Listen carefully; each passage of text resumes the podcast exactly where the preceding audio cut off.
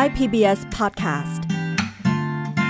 เชื่อมโลกให้กว้างไกล เชื่อมใจให้ใกล้กัน ชวนร่วมเดินทางไปกับเราสองคน พึ่งและพลอยในรายการเพื่อนสนิทค่ะ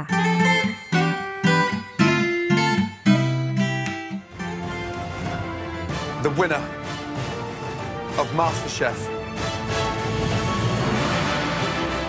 Congratulations.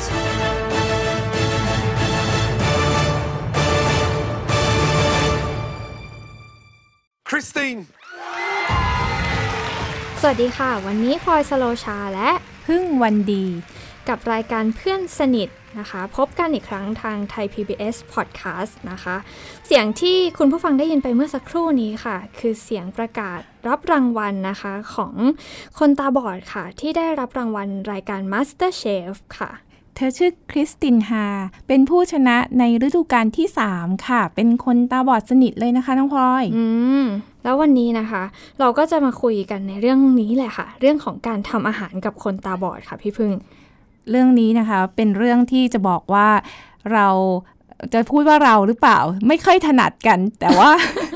แต่ว่าเราอยากจะมาแลกเปลี่ยนให้คุณผู้ฟังได้ รับรู้รับฟังแล้วก็มาแลกเปลี่ยนมุมมองกันกับเราสองคนเนาะในเรื่องของการทำอาหารของคนตาบอด แล้วก็ในมุมของคนตาดีด้วยนะ ในเรื่องของการทำอาหารค่ะ จะบอกว่าเรื่องของการทำอาหารสำหรับพลอยเนี่ยเป็นเรื่องที่ทำได้ยากมาก ๆ เลยค่ะ พี่พึ่ง ไม่ใช่น้องพลอยคนเดียวนะสำหรับพี่ด้วยเหมือนกันอืมพลอยเพิ่งจะมีโอกาสมาลองหัดตอกไข่ เจียวไข่แบบจริง ๆ จัง ๆ เนี่ยนะ เมื่อประมาณปีที่แล้วพี่พอดีช่วงนั้นแบบโควิด หยุดโควิดกันยาวนาน แล้วก็เออ มันก็มีเวลาว่างนะตอนเช้า ก็เลยชวนพ่อมาว่าเออมา พ่อช่วยสอนตอกไข่สอนเจียวไข่หน่อย ต้องเข้าคอร์สอ่าเพฝึราะกว่าตอกไข่เลยใช่ไหม อืม คือตอนเด็กๆเนี่ย ไม่ไม่ได้ทำไงสำหรับพี่มันมันเป็นยังไงอะคือพอตอนที่พออยู่มหาวิทยาลัยอะเขาก็จะพูดว่าเอ้ยตอกไข่เจียวไข่เป็นเรื่องง่ายๆ ใครๆก็ทำได้มีหลายสูตรอย่างเงี้ยของพี่ มันมันง่ายจริงไหมเออคือถามงี้ก่อน เอาเป็นว่าถ้าเกิดคนที่มองเห็นเนี่ยการตอกไข่เนี่ยเป็นเรื่องไม่ยากเลย เพราะว่ามันเป็นเมนูเบสิกมากน้องพลอยอืมคือเราหยิบไข่มาตอกใส่แล้วก็เอาลงกระทะ แต่ว่าพอนึกถึงคนตาบอดแล้วต้องถึงขนาดเข้าคอร์สฝึกกันเลยเหรอจะโหจะพูดว่าเข้าคอร์สมันก็ฟังดูยิ่งใหญ่ไป ก็ก็คือฝึกอยู่ในบ้านเนี่ยแหละค่ะ แต่ว่าพลอยต้องลองทำซ้ำๆอะพี่คือเหมือนเวลาเราพูดว่าตอกไข่เฉยๆอะ แต่ว่าเราไม่เคยหยิบไข่มาตอกอะเรานึกไม่ออกนะว่าตอกไข่คืออะไรนั่นแหละพี่ถึงคือได้คือกริยายังไงเอาไข่ไปโขกกับอะไรหรือว่าเอาอะไรมาเคาะที่ไข่หรือว่ามันทำยังไง แล้วตอนแรกที่พลอยตอกอะค่ะ คือด้วยแรงที่มันมันเราตอกแรงเกินไป มันก็มันก็เละมันก็แตกไข่เปลือกไข่แตกลงไปเปลือกในไข่ถ้วยได้ไหมอ่า มันก็แตกด้วยแล้วมันก็เลอะมือเราด้วยไข่เนี่ยอืมแล้วก็ถ้าตอกเบาไป เออ มันก็ไม่แตกสักทีอย่างเงี้ย คือฟังเออฟังดูแล้วสำหรับคนที่มองเห็นเนี่ยอาจจะนึกภาพไม่ออกนะ ว่าทำไมมันถึงยากขนาดนั้นอะในความเป็นคนตาบอดเนี่ยการตอกไข่มันต้องใช้ทักษะอะไรบ้างน้องพลอย มันคือเข้าใจมันก่อนว่าอะไรคือตอกไข่ อะไรคือศัพท์ที่เรียกว่าตอกไข่อย่างเงี้ย ถ้าเราไม่เคยทำเองอะ มันไม่เข้าใจพี่ ทีเนี้ยพอพอเราตอกได้แล้วอะอะว่าโอเคตอกมันก็คือเราต้องกะแรงให้ถูกใช่ป่ะว่า โอเค เคาะไปแรงประมาณเท่านี้ แล้วถ้าเคาะแรงไปมันแตก เคาะเบาไปไม่แตกอะพอเคาะเสร็จเฮ้ยมันเริ่มร้าวแล้วแล้วทำไงให้ไข่มันออกมา อะเราจะเจาะเอานิ้วเจาะลงไปหรือว่าเปิดยังไงให้ให้ไข่มันออกมาอย่างเงี้ยอ่าก็ใช้ใช้เวลานานไหมนึกไม่ออกในการอีกตอกไข่ให้มันออกมา คือมันยังไงดีมันต้องทำซ้ำๆอะพอใบแรกมันอาจจะเละเทะไม่สำเร็จอะไรเงี้ย ใบที่สองก็อาจจะยังไม่สำเร็จอีก สามสี่ห้าหกเจ็ดแปดพอทำอยู่ประมาณเป็นสัปดาห์ อันนี้คือขั้นตอนตอกใช่ไหมยังไม่รวมถึงทอดใช่ไหมไม่ไม่ก็ก็ลองทำไปด้วยพร้อมกัน แต่ว่ากว่าเราจะรู้สึกว่าเออเราพอจะกะได้แล้วว่าอ๋อตอกไข่มันมันประมาณนี้ ทีเนี้ยไออีกขั้นหนึ่งขั้นตี ตีไข่คืออะไรก่อน ตีไข่คือที่เขาบอกว่ามันต้องตีเร็วๆตีวนๆอะไรอย่างเงี้ยเฮ้ยมันคือยังไงคือ หรือมันเอาซ่อมเคาะไปบนจานอย่างเงี้ย คือแค่ล้วแค่น้องพลอยพูดทำอะยังไงอะคือว่าเวลาตอนที่เรียนตีไข่นี่คือ พ่อต้องจับมือ ใช่ต้องจับมือตีค่ะ จับมือตีไข่แล้วว่าตีพลอย เดี๋ยว ถ้าถ้าเราตีถ้าเราทำไม่สำเร็จเขาก็อาจจะตีเราไม่ใช่ค่ะ จับจับมือตีทีเนี้ยพอพอเขาตีเร็วๆเราก็ เอ้ยมันยังไง มันก็งงงๆเหมือนเขาก็ต้องค่อย ๆทำให้เราคุ้นกับลักษณะท่าทางมันแบบ ช้าๆก่อน เคยลองทำไข่ฟูหรือยัง ยังไม่เคย คือคือไม่รู้ว่าอะไรคือไข่ฟูค่ะ คือปกติกินอย่างเดียวค่ะ ตอนตอนที่ผ่านมา เพิ่งจะมาเริ่มแล้วแต่ว่าหมดจากขั้นตอนตีแล้วลงกระทะอีกอะฟังดูหลายขั้นใช่ไหมอ่า เดี๋ยวยังยังไม่ถึงขั้นลงกระทะต้องขั้นปรุงก่อนเอ่อหยอดน้ำจิ้มหยอดยังไงหยอดมากหยอดน้อยคือ คือมันยากไปหมดเลยอะพี่พอพอพูดถึงการทำอาหารนะนี่นี่เราไม่ได้ไปถึงไหนเลยนะยังไม่เราไปพูดถึงเมนู พูดถึงแค่ไข่อย่างเดียวอะเออสำหรับพลอยมันยาก แต่ถามว่าตอนเด็กๆเคยทำไหม เคยนะ เคยแบบอยู่ที่โรงเรียนสอนคนตาบอดเขาก็มีมีสอนให้ทำเหมือนกันนะคะ สอนมีทำลาบ สอนทำยำทำน้ำฝรั่งปั่นอย่างเงี้ย แต่ว่าพอเวลาเรากลับมาบ้านอะเราก็ลองกินเราไม่ได้อย่างยวทำใช่ไหม เราไม่ได้ทำเพราะว่าบังเอิญว่าอาม่าทำอาหารอร่อยค่ะที่บ้าน อาม่าก็จะทำอาหารเหมือนเหมือนเราเหมือนมีพัตตาคารอาหารจีนอยู่อยู่ที่บ้านเนาะเราก็เลยเราก็เลยสบายเอ้ยังไงลเราก็ใช่หมทำสู้เขาไม่ได้อยู่แล้ว เราก็ปล่อยให้เขาทำไป แต่ก็แล้วแล้วแล้วเราก็ทำไม่เป็นด้วยอะค่ะ อย่างที่บอกอะว่า แค่แค่จะตีไข่เนี่ย หรือตอกไข่อะมันก็วุ่นวายไปหมดแล้วเขาก็โอเคงั้นงั้นเขาทำ ให้เราดีกว่าอย่างเงี้ยค่ะ อ๋อ แต่ว่าก็จะมีตอนเด็กๆจะมีอย่างนี้เหมือนกัน ตอนที่พ่อกับแม่ไม่อยู่ค่ะ ไปข้างนอกอย่างเงี้ยยังไม่กลับมาบ้านแล้วเราก็หิวอะ่ะ เราก็เลยเอากระติกน้ำร้อนมาเสียบปลั๊กค่ะแล้วขอก็ทายได้ไหมขอทายได้ไหมว่าเมนูอะไร อ่าถ่ายถ่ายชวนคุณผู้ฟังทาย คิดว่าไม่น่าจะพ้นบะหมี่กึ่งสำเร็จรูป ถูกต้องไหม เออใช่ค่ะ มันมันไม่มีเมนูอื่นแล้วอะอาจจะเป็นโจ๊กก็ได้ เพราะว่าอะไรไหม เป็นเมนูที่ใช้เป็นใช้กินเป็นประจำเหมือนกัน เพราะว่าอ่าทำกับข้าวไม่เก่งค่ะ อืมอืมอ๋ออ๋อพี่ก็ทำไม่เก่งเหมือนกัน อืมคือเป็นส่วนใหญ่ก็จะเป็นคนรอรอกินนะคะ เพราะว่าให้คุณพ่อกับคุณแม่เป็นคนทำมากกว่า เหมือนน้องพลอยอะใช่ไหมอาม่าเป็นคนทำใช่ค่ะเขาไม่กล้าให้เราทำด้วยแหละ อ่า ถ้าเขาอยู่เนี่ยเราก็จะไม่ค่อยได้มาเสียบปลั๊กหรือว่าหุงต้มอะไรหรอก แต่ว่าบังเอิญว่าเขาไม่อยู่ไง เราก็เลย เราก็เลยได้เสียบปลั๊กฟังดูแล้วเนี่ย มันมีความยุ่งยากสำหรับคนตาบอดมาก จนคนในครอบครัว ไม่อยากจะให้คนตาบอดทำหรือว่าเขากลัวเป็นอันตรายมันมันเป็นปัจจัยอะไรอะน้องพลอยที่ คนในครอบครัวไม่ค่อยอยากจะให้คนตาบอดลุกขึ้นมาทำอาหารอืม ไม่ไม่ใช่ไม่อยากให้คนตาบอดลุกขึ้นมาทำอาหารค่ะ แต่ว่าทำอาหารให้คนตาบอดกินน่ะง่ายกว่า อ๋อ ง่ายกว่าที่จะมาสอนให้คนตาบอดเรียนรู้ในการที่จะทำอะมันมันค่อนข้างยากอย่างที่พลอยบอกว่า เอาแค่ให้พลอยตีไข่หรือตอกไข่ แล้วก็เอาลงไปในกระทะทอดได้เนี่ย แค่เนี้ยก็ยังฝึกอยู่เป็นสัปดาห์ แต่จริงๆแล้วเนี่ยการให้คนตาบอดลองหัดทำกับข้าวทำอาหารเนี่ยมันก็ไม่ใช่เรื่องยุ่งยากหรือเปล่าน้องพลอยเพราะว่าเอาเข้าจริง ๆ ทุก ๆ คนน่ะไม่ใช่คนตาบอดนะ ทุกคนคนตาดีก็จะต้องมีขั้นตอนการฝึกเนาะเพียงแต่ว่าคนตาบอดอาจจะเป็นการฝึกโดยใช้ทักษะต่างกัน อืม แต่ว่าเราไม่รู้ว่าเราจะอธิบายให้คนตาบอด เข้าใจสิ่งเดียวกันนี้ยังไงไงคะพลอยว่าเออหรือว่าบางทีอาจจะเป็นเพราะว่าพลอยไม่ค่อยมีพรสวรรค์ในการทำอาหารด้วยก็ได้ อืมเพราะคนตาบอดหลาย ๆ คนที่พลอยรู้จักก็ก็ทำอาหารกันกันเก่ง แล้วก็อย่างตอนที่พลอยเจียวไข่อะพลอยก็ปรึกษาพี่ตาบอดหลายต้องมีคอนซัลท์เลยใช่ไหมใช่ว่าเฮ้ยพี่พี่กะยังไงว่าน้ำจิ้มมันลงไปเท่าไหร่แล้วอย่างเงี้ย แล้วก็ พริกไข่ในพริกยังไงมันงงไปหมดเลยพี่ทำยังไงถึงจะรู้ว่ามันสุกอย่างเงี้ยเออฟังดูแล้วนะ การทอดไข่สำหรับน้องพลอยนะ ดูท่าทางจะต้องมีโค้ชใช่ไหมมีโค้ชวัหนลายนี้หลายคนด้วย วันนี้นะ พี่มีโค้ชไข่เจียว มาให้น้องพลอย แล้วก็สำหรับครอบครัวที่มีสมาชิกเป็นคนตาบอดนะคะ ลองมาฟังวิธีการให้ สมาชิกที่เป็นคนตาบอดเนี่ยลองหัดทอดไข่เจียวนะคะ โค้ชของเรานะคะมีชื่อจริงว่าสุพัตตาจิโน หรือป้าพัดนะคะ อายุ 70 กว่าปีแล้วนะคะอืมเป็นคนตาบอดที่มีความสามารถหลากหลายมากเลยค่ะ หนึ่งในความสามารถของป้าพัดนะคะ ก็คือการปักผ้าแล้วก็การทำอาหาร เพราะว่าป้าพัดเป็นสมาชิกในโครงการปักจิตปักใจนะคะ ปักผ้าเก่งมาก แล้วก็ชอบทำอาหารชอบชวนพี่ไปกินอาหารฝีมือป้าพัดน้องพลอยอืมแล้วพอพี่ถามว่าป้าพัดเวลาทอดไข่เจียวทำยังไง เพราะว่าน้องพลอยบอกว่ายากเหลือเกินป้าพัดบอกว่าง่ายนิดเดียว ลองไปฟังป้าพัดดูนะ น้องพลอย แล้วก็จะได้ไปลองทำไข่เจียวตามโค้ชป้าพัด แรกๆนี่ที่แม่สอนนะคะ แม่สอนให้ทอดไข่ค่ะ อย่างเอ่อทอดไข่นี่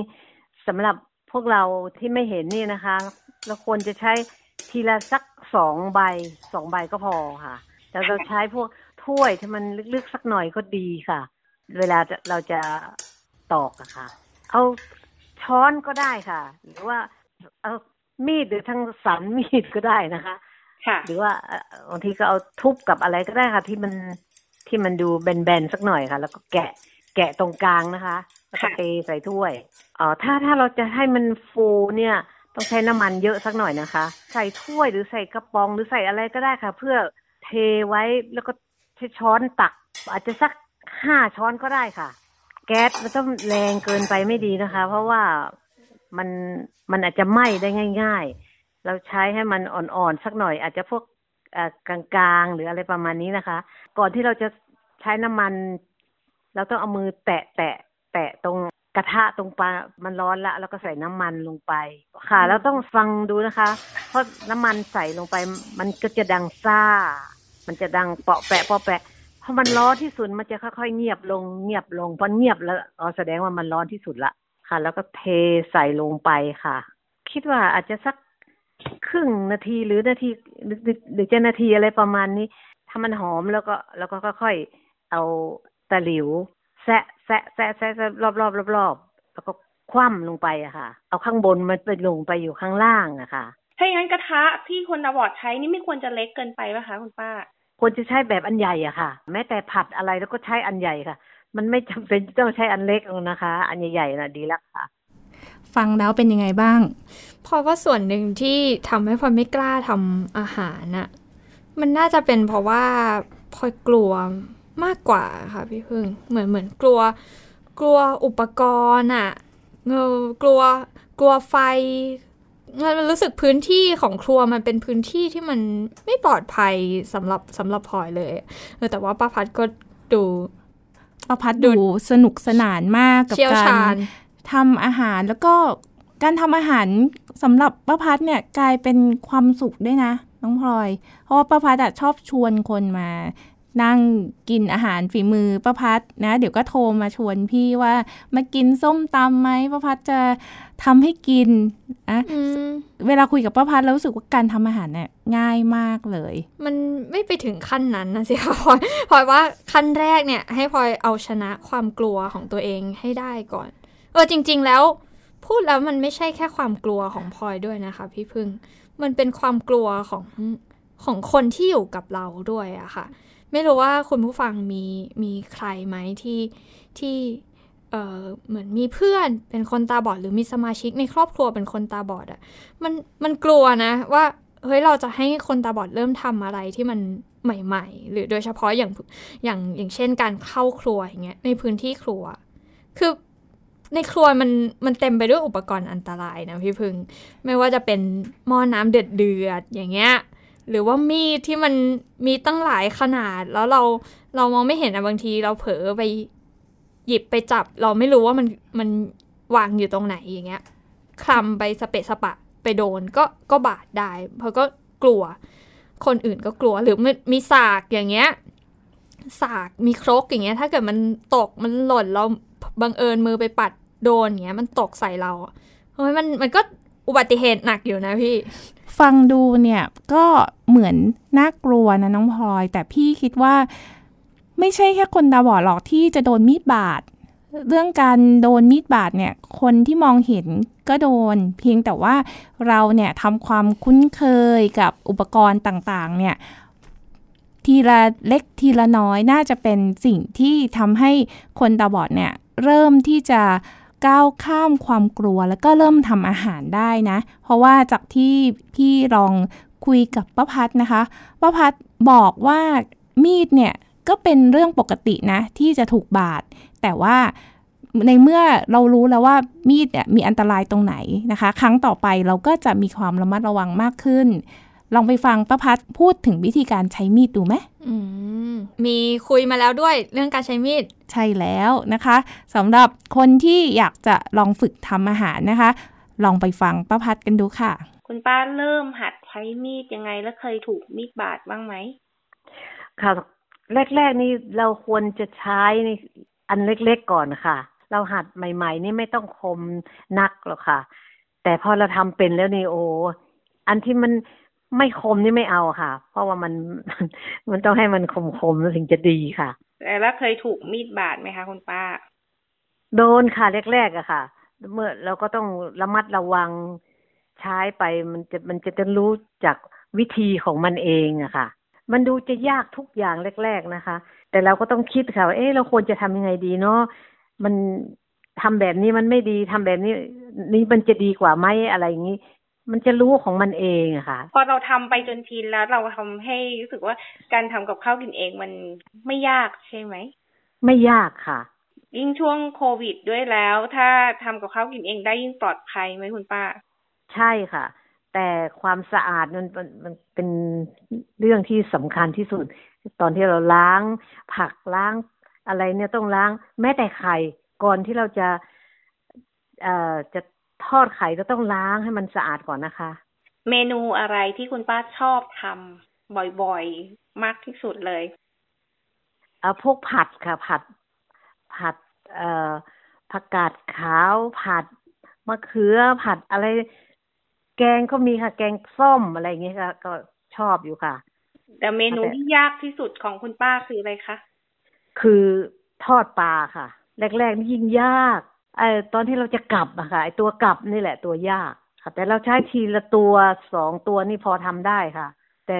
แต่สักสามสี่ตัวนี่ก็ทำไม่ได้นะคะ คนที่ใหม่ ๆ นี่ควรจะใช้ตัวเดียวก็พอค่ะ ฟังป้าพัดโอ้ยแนะนำวิธีการใช้มีดแล้วต่อไปน้องพลอยจะสับหมูเก่งมากขึ้น สับนิ้วตัวเองก่อนไหมมันมัน โอ้แล้วแล้วพี่พี่โดนมีดบาดบ่อยไหมทำอย่างนี้ คือพี่เนี่ยค่อนข้างจะเป็นคนที่พูดได้เลยว่า มีความซุ่มซ่ามเป็นนิสัยส่วนตัวเลยนะคะ แล้วก็เวลาทำอาหารเนี่ยก็จะโดนน้ำมันกระเด็นบ้างอะไรบ้างนะ พี่ก็เลยรู้สึกว่าเรื่องเจ็บตัวเนี่ยเป็นเรื่องปกติ เพียงแต่ว่าเราต้องเรียนรู้ที่จะระมัดระวังให้มากขึ้นมากกว่า อืมอืมจริง ๆ พูดถึงแล้วเมื่อไม่นานมานี้พ่อพลอยก็เพิ่งโดนมีดบาดเหมือนกันนะ หั่นหั่นหมูอยู่แล้วก็โดนมีดบาด แต่ว่าพอรู้สึกว่าเออ มันอาจจะเป็นคนรอบข้างด้วยก็ได้มั้งที่ทำให้เรารู้สึกว่ามันมันน่ากลัว ถ้าเกิดเราเราบังเอิญโดนมีดบาดอะไรเงี้ยมันมันเหมือนมันเป็นเรื่องใหญ่ สำหรับเขาและสำหรับเราด้วย สมมติเราจะแค่เราจะจับมีดขึ้นมาอย่างเงี้ยค่ะพี่พึ่งเขาก็จะบอกแล้วว่าเฮ้ยยาเดี๋ยวมันเดี๋ยวมันบาดเดี๋ยวมันอันตรายหรือว่าเราจะเดินเข้าไปในในครัวที่มันมีหม้ออยู่เขาก็จะบอกแล้วเฮ้ยอย่าเดินเข้าไปเดี๋ยวเดี๋ยวชนหม้อหลมมันก็เลยทำให้เรากลัวไปหมดเลยอะ่ะเพราะว่าอย่างนั้นน่ะจุดเริ่มต้นแรก ๆ อาจจะเริ่มต้นจาก เพราะว่าต้องเริ่มต้นจาก ครอบครัวนี่แหละ เริ่มต้นจากคนใกล้ตัวก่อนอะที่จะทำให้มันไม่น่ากลัวหรืออย่างวันนี้พี่ก็เป็นคนแรกที่บอกคอยว่าเออคอยไม่ต้องกลัวก็ได้ อ๋อไม่ใช่คนแรกเนาะมีมีป้าพัดอีกคนหนึ่งเนาะใช่แล้วก็พี่คิดว่าเท่าที่รู้จักแล้วก็ได้คุ้นเคยกับคนตาบอดนะคะ พบว่าการทำอาหารเนี่ยหลายคนอะทำได้ดี โดยที่ใช้ทักษะ ในเรื่องของการดมกลิ่น การสัมผัสนะคะ แล้วก็เรื่องของการช่างตวงวัดในมิติที่ไม่จำเป็นที่ต้องใช้ตามองอะน้องพลอย เพราะว่าพี่ก็มีนักเรียนนะคะ ที่เขียนคอลัมน์ ชื่อว่ารูปคลำทำครัวนะคะ เพราะว่าเป็นนักเรียนที่ชอบทำอาหารมาก แล้วก็เวลาอ่านต้นฉบับของนักเรียนนะคะ ที่เผยแพร่อยู่ในบรายแมกซีนออนไลน์นะคะ ก็พบว่า เทคนิคการทำอาหารของคนตาบอดเนี่ยเป็นเทคนิคที่คนตาดีเนี่ยน่าจะลองเอาไปปรับใช้บ้างนะคะ เช่น การตวงนะสิ่งต่างๆที่อยู่ในถ้วยนะคะ แล้วก็ทำให้เราสามารถที่จะกะปริมาณได้ได้แม่นยำมากขึ้นเหมือนเวลาดูรายการทำอาหารนะน้องพลอยเขาก็จะเตรียมอืมทุกอย่างอยู่ในถ้วยอะค่ะ พี่คิดว่าทักษะตรงนี้มันก็ไม่ต่างกันนะ การ ทำอาหารสำหรับคนตาบอดเนี่ยจริงๆแล้วเนี่ยใช้เทคนิคแล้วก็ทักษะเนี่ยคล้ายกับคนตาดีนะ น้องพลอยเพียงแต่ว่าอาจจะเพิ่มทักษะการดมกลิ่นนะคะ การสัมผัสนะแล้วก็เพิ่มความระมัดระวังในบางเรื่องมากขึ้นเท่านั้นเองเท่าที่พี่อ่านต้นฉบับดูรู้สึกว่ามันก็ไม่ได้ยากนะน้องพลอย เขาเขียนได้มันไม่ยากสิพี่จริง ๆ มันยาก น้องพลอยคิดไปเองหรือเปล่า ต้องลองลงมือคือทำก่อน คือมันไม่ใช่ มันไม่ใช่ว่ามัน มัน มันใช้ทักษะที่คล้ายกันนะพลอยว่า คือคนทั่วไปอะอาจจะสังเกตจาก จากสีอย่างเงี้ย ว่าเออ มันสุกหรือยัง แต่ว่าพอพลอยสังเกตจากสีไม่ได้ พอต้อง พอต้องสังเกตจากอย่างอื่น ทีเนี้ย พอสังเกตจากอย่างอื่นอะ คน คนที่สอนเราอะ ถ่ายทอดว่า เออ มันจะต้องเรียนรู้อะไรอะ เขาก็ชินกับการสังเกตจากสีนึกออกไหมคะ พอเขามาสอนเขาก็นึกไม่ออกว่าเขาจะอธิบายยังไงว่า เออมันสังเกตจากจากกลิ่นหรือจากการกะเวลาอะไรได้ตรงเนี้ยเพราะว่าเนี่ยแหละเป็นความยากของมันในการเริ่มต้น ก็เท่าที่พอฟังป้าพัดมา พอคิดว่าจริง ๆ คนตาบอดก็ทำได้นะ แล้วเราก็สามารถสอนให้คนตาบอดเนี่ยทำอาหารได้เหมือนกันนะแต่ว่ามันจะต้องเริ่มจาก อะไรที่มันง่าย ๆ ก่อนอย่างเช่นพลอยเริ่มจากไข่เจียวอย่างเงี้ยทำซ้ำๆจนมันมันเริ่มค่อยๆดีขึ้น อีกอย่างหนึ่งที่มันไม่ใช่แค่เรื่องของเมนูที่เราเลือกนะคะ พี่พึ่งเพราะว่ามันเป็นเรื่องของการเลือกอุปกรณ์ด้วย ถ้าเราเริ่มต้นไปเลือกอุปกรณ์ยากๆอย่างเงี้ย ใช้เมนูที่มันมีความซับซ้อนอะ่ะ มันก็ยากที่มันจะสำเร็จตั้งแต่แรกอะ่ะแต่นี้มันมีอุปกรณ์ที่มันใช้ง่ายหลายอย่างเลยปะคะที่มันออกมาสมัยเนี้ย ใช่พี่เห็นนะ เดี๋ยวนี้มีพวกหม้ออะไรนะไลหม้ออบลมร้อนอ่าแล้วแล้วก็เป็นอุปกรณ์ที่ดูน่าจะปลอดภัยสำหรับคนตาบอดด้วยนะอ่าน้องพลอยมีน้องพลอยอันหนึ่งเคยลองหรือยัง มีอันหนึงที่พลอยชอบคือเครื่องต้มไข่ มันง่ายมากมันแค่เอาไข่เรียงเรียงเรียงเรียงลงไปเสร็จแล้วก็เอาน้ำใส่ ในถ้วยแล้วก็เทลงไปตามตามปริมาณที่มันบอกเงี้ยแล้วก็เสียบปลั๊กแล้วมันก็สุกเลยกินได้อย่างเงี้ยพอรู้สึกว่าเออถ้าเริ่มต้นจากเมนูอะไรที่มันง่าย ๆ อุปกรณ์ที่มันง่าย ๆ แล้วทำให้เรารู้สึกว่าเราคุ้นเคยกับกับอุปกรณ์ เราคุ้นเคยกับการทำอาหารน่ะเดี๋ยวมันน่าจะค่อยๆทำได้ดีขึ้นเรื่อยๆต่อไปไหมอย่างตอนแรกเนี่ยพลอยเริ่มจาก กระติกน้ำร้อนไฟฟ้าอย่างเงี้ยตอนนี้พลอยก็ไม่กลัวแล้วอ่าถ้ามีถ้ามีบะหมี่มานี่ก็อย่างน้อยอยู่ก็รไม่อดเอาตัวไม่รออดดไม่อดตายใช่ไหมก็ใช่จริง ๆ อุปกรณ์สมัยใหม่อะค่ะ พี่คิดว่าจะทำให้คนตาบอดเนี่ยสามารถที่จะทำอาหารเองได้ง่ายมากขึ้นนะน้องพลอย เพราะว่าเป็นอุปกรณ์ไฟฟ้าซะโดยส่วนใหญ่ แล้วมันมีปัญหาอะไรบ้างไหมในอุปกรณ์ทันสมัยที่เป็นอุปสรรคต่อคนตาบอดที่อ๋อคิดว่ายังต้องมีความระมัดระวังหรือว่าต้องมีอะไรที่เพิ่มเพิ่มขึ้นอีกไหมอืม เออ พอพี่พูดถึงประเด็นนี้มันทำให้พอนึกถึงเรื่องของ touch screen นะ เดี๋ยวนี้มันเป็น ระบบหน้าจอสัมผัสอะพวกเตาไฟฟ้ากระทะไฟฟ้าอย่างเงี้ย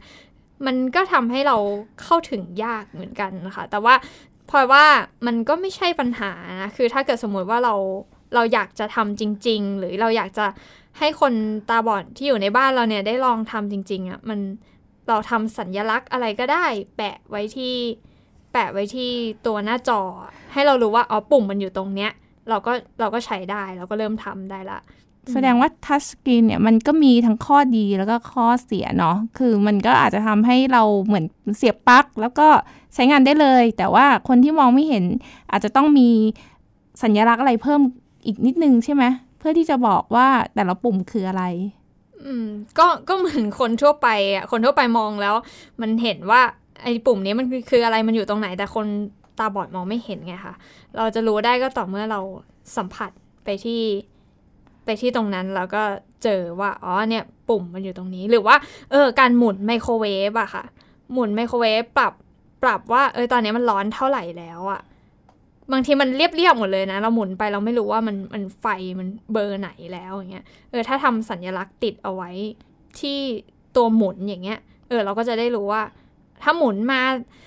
ประมาณนี้ ตรงองศาประมาณนี้ก็คือความร้อนเท่านี้อย่างเงี้ยเออมันก็เรียนรู้ได้ฝึกฝนได้อืมแล้วอย่างอย่างถ้าพูดถึงเรื่องของการทำไข่เจียวอะค่ะ สุดท้ายเนี่ยถึงผ่านมาหนึ่งสัปดาห์ ก็พลอยก็รู้สึกว่า เออเราทำได้ดีขึ้นจริง ๆ ด้วยนะพี่พึ่ง แล้วทำบ่อยไหมอะ ก็ก็ทำทุกวันนะก็กินไข่เจียว เช้าขึ้นมาก็ไข่เจียวเช้าขึ้นมาก็แล้วไข่น้องเจียวน้องคิดจะลองเมนูอื่นบ้างไหมนอกจากไข่เจียวเนี่ยเท่าที่ฟังดูเหมือนจะฝึกฝนวิชาไข่เอาเจีเรายวต้องเชี่ยวชาญก่อนอย่างหนึ่งแล้วเราค่อย ๆ ขยับไปอย่างอื่น พี่พี่มีอะไรแนะนำอะมีเมนูอื่นแนะนำไหมที่มันง่ายๆเออคือสำหรับพี่แล้วนะในชีวิตก็ทำอาหารอยู่ไม่กี่อย่างจริง ๆ ค่ะ ท่านผู้ฟังข้าวผัดอะไรอย่างเงี้ยง่ายไหมข้าวผัดเหรอก็ง่ายนะ ใส่องค์ประกอบแค่เนื้อสัตว์ใช่ไหม แล้วก็ข้าวแล้วก็ผักอ๋อแต่มันต้องหั่นนี่ไง ต้องมาหั่นหั่นหมูหั่นไก่อะไรเนี่ยก็ฟังป้าพัดวันนี้เราก็น่าจะลองใช้มีดได้แล้วนะ เริ่มจากมีดที่ขนาดเล็กก่อนใช่ไหม แล้วก็ค่อยอ่าขยายขึ้นไปเป็นมีดขนาดใหญ่ คิดว่าถ้าคุณผู้ฟังน่ะได้ลองชวนสมาชิก ที่เป็นคนตาบอดที่อยู่ในครอบครัวนะคะ มาลองหัดทำอาหารด้วยกันบางทีอาจจะได้มีเมนูใหม่ๆ แล้วก็ได้ชิมอาหารรสชาติใหม่ ๆนะคะ โดยเฉพาะเมนูที่คนตาบอดเนี่ยได้ลงมือทำด้วยตัวเองนะอืมจริง ๆ แล้วการได้ลงมือทำด้วยตัวเอง มันก็ทำให้เกิดความภูมิใจนะ คือพอพอกินไข่เจียวที่ตัวเองทำเนี่ยเออมันจะอร่อยหรือรสชาติทะแม่งทะแม่งยังไง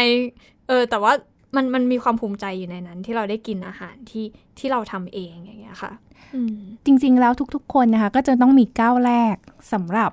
การลงมือทำอะไรใหม่ ๆ ไม่ได้จำกัดที่เราพิการไม่พิการมองเห็นหรือมองไม่เห็นนะ ทุกคนต้องมีก้าวแรก ที่เราจะต้องเริ่มก้าวข้ามสิ่งที่เราคิดว่าเราอาจจะกังวลและกลัวนะน้องพลอยอืม ปันกันวันนี้มีเทคนิคเบื้องต้นที่จะให้คนตาบอดเริ่มหัดทำอาหารจากป้าพัดมาฝากกันค่ะ ช่วงปันกัน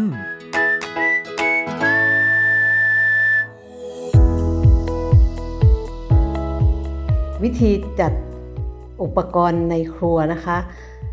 เช่นไอ้น้ำปลาซีอิ๊วซอส น้ำมันหอยน้ำมันอย่างเงี้ยเราต้องเขียนไว้จะดีที่สุดเลยค่ะ เขียนเป็นเบลทุกอย่างใส่ไว้เลย เราไม่ใช้เบลก็ได้ค่ะ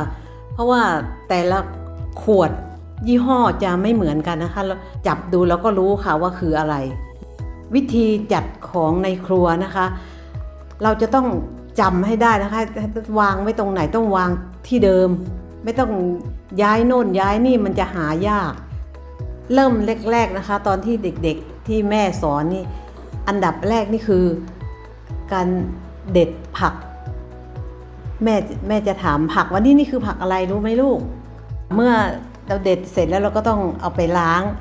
ล้างต้องใส่เทใส่ไอ้กะละมังหรืออะไรที่มันใหญ่ ๆ สักหน่อยนะคะใส่น้ำให้มันเยอะๆแล้วก็ใช้มือเอามือวางแล้วก็แกว่งแกว่งแกว่งแกว่งค่อย ๆ เอา มือสางยกผักขึ้นมา ต่อมาก็ต้องใช้มีดนะหัดหัดมีด มีดนี้ต้องใช้มีดเล็กๆ เช่นแกะกระเทียม หอมแดงหอมขาวอะไรนี่นะคะ ก็แกะต่อมาก็หัดทำทำน้ำพริกนะคะ แม่ก็จะใส่พวกเครื่องปรุงใส่ในครกแล้วก็เอามือจับไว้นะคะว่าเราควรจะทำยังไงแต่ก็ตำให้มันละเอียด เอามือขวาจับสากนะคะ มือซ้ายเอาป้องเออคกไว้เพื่อไม่ให้มันไม่ให้มันกระเด็น เราทำน้ำพริกทำอย่างอื่นเสร็จแล้วนะคะ ที่เราจะหัดต่อมาก็คือการต้ม ต้มพวกง่ายๆ เช่นกระดูกหมูค่ะเมื่อทำอย่างอื่นแล้วนะคะ ต่อมาก็ต้องทำเป็นพวกผัดค่ะ ค่ะการที่ยากที่สุดก็คือการทอด ยากที่สุดก็คือพวกปลา พวกปลานี่นะคะ เราต้องระมัดระวังนะคะ เดี๋ยวมันเดี๋ยวมันจะไหม้เดี๋ยวมันจะติดใช้เกลือใส่เข้าไปในกระทะแล้วก็ใส่น้ำใส่น้ำมันนะคะ ใส่น้ำมันลงไป ต้องใส่ทีละตัว พวกเราที่กลัวนะคะ กลัวความกลัวน้ำมันกลัวความร้อนกลัวไม่ต้องกลัวนะคะ มันต้องทดลองค่ะเราถึงจะได้รู้ว่ามันยากหรือไม่ยาก แล้วเราก็จะดีใจนะคะว่าอุ้ยเราทำได้จริงๆเหรือเนี่ย Thai PBS Podcast วันนี้เราสองคนลาคุณผู้ฟังไปก่อนพบกันใหม่ใน EP หน้า สวัสดีค่ะ สวัสดีค่ะ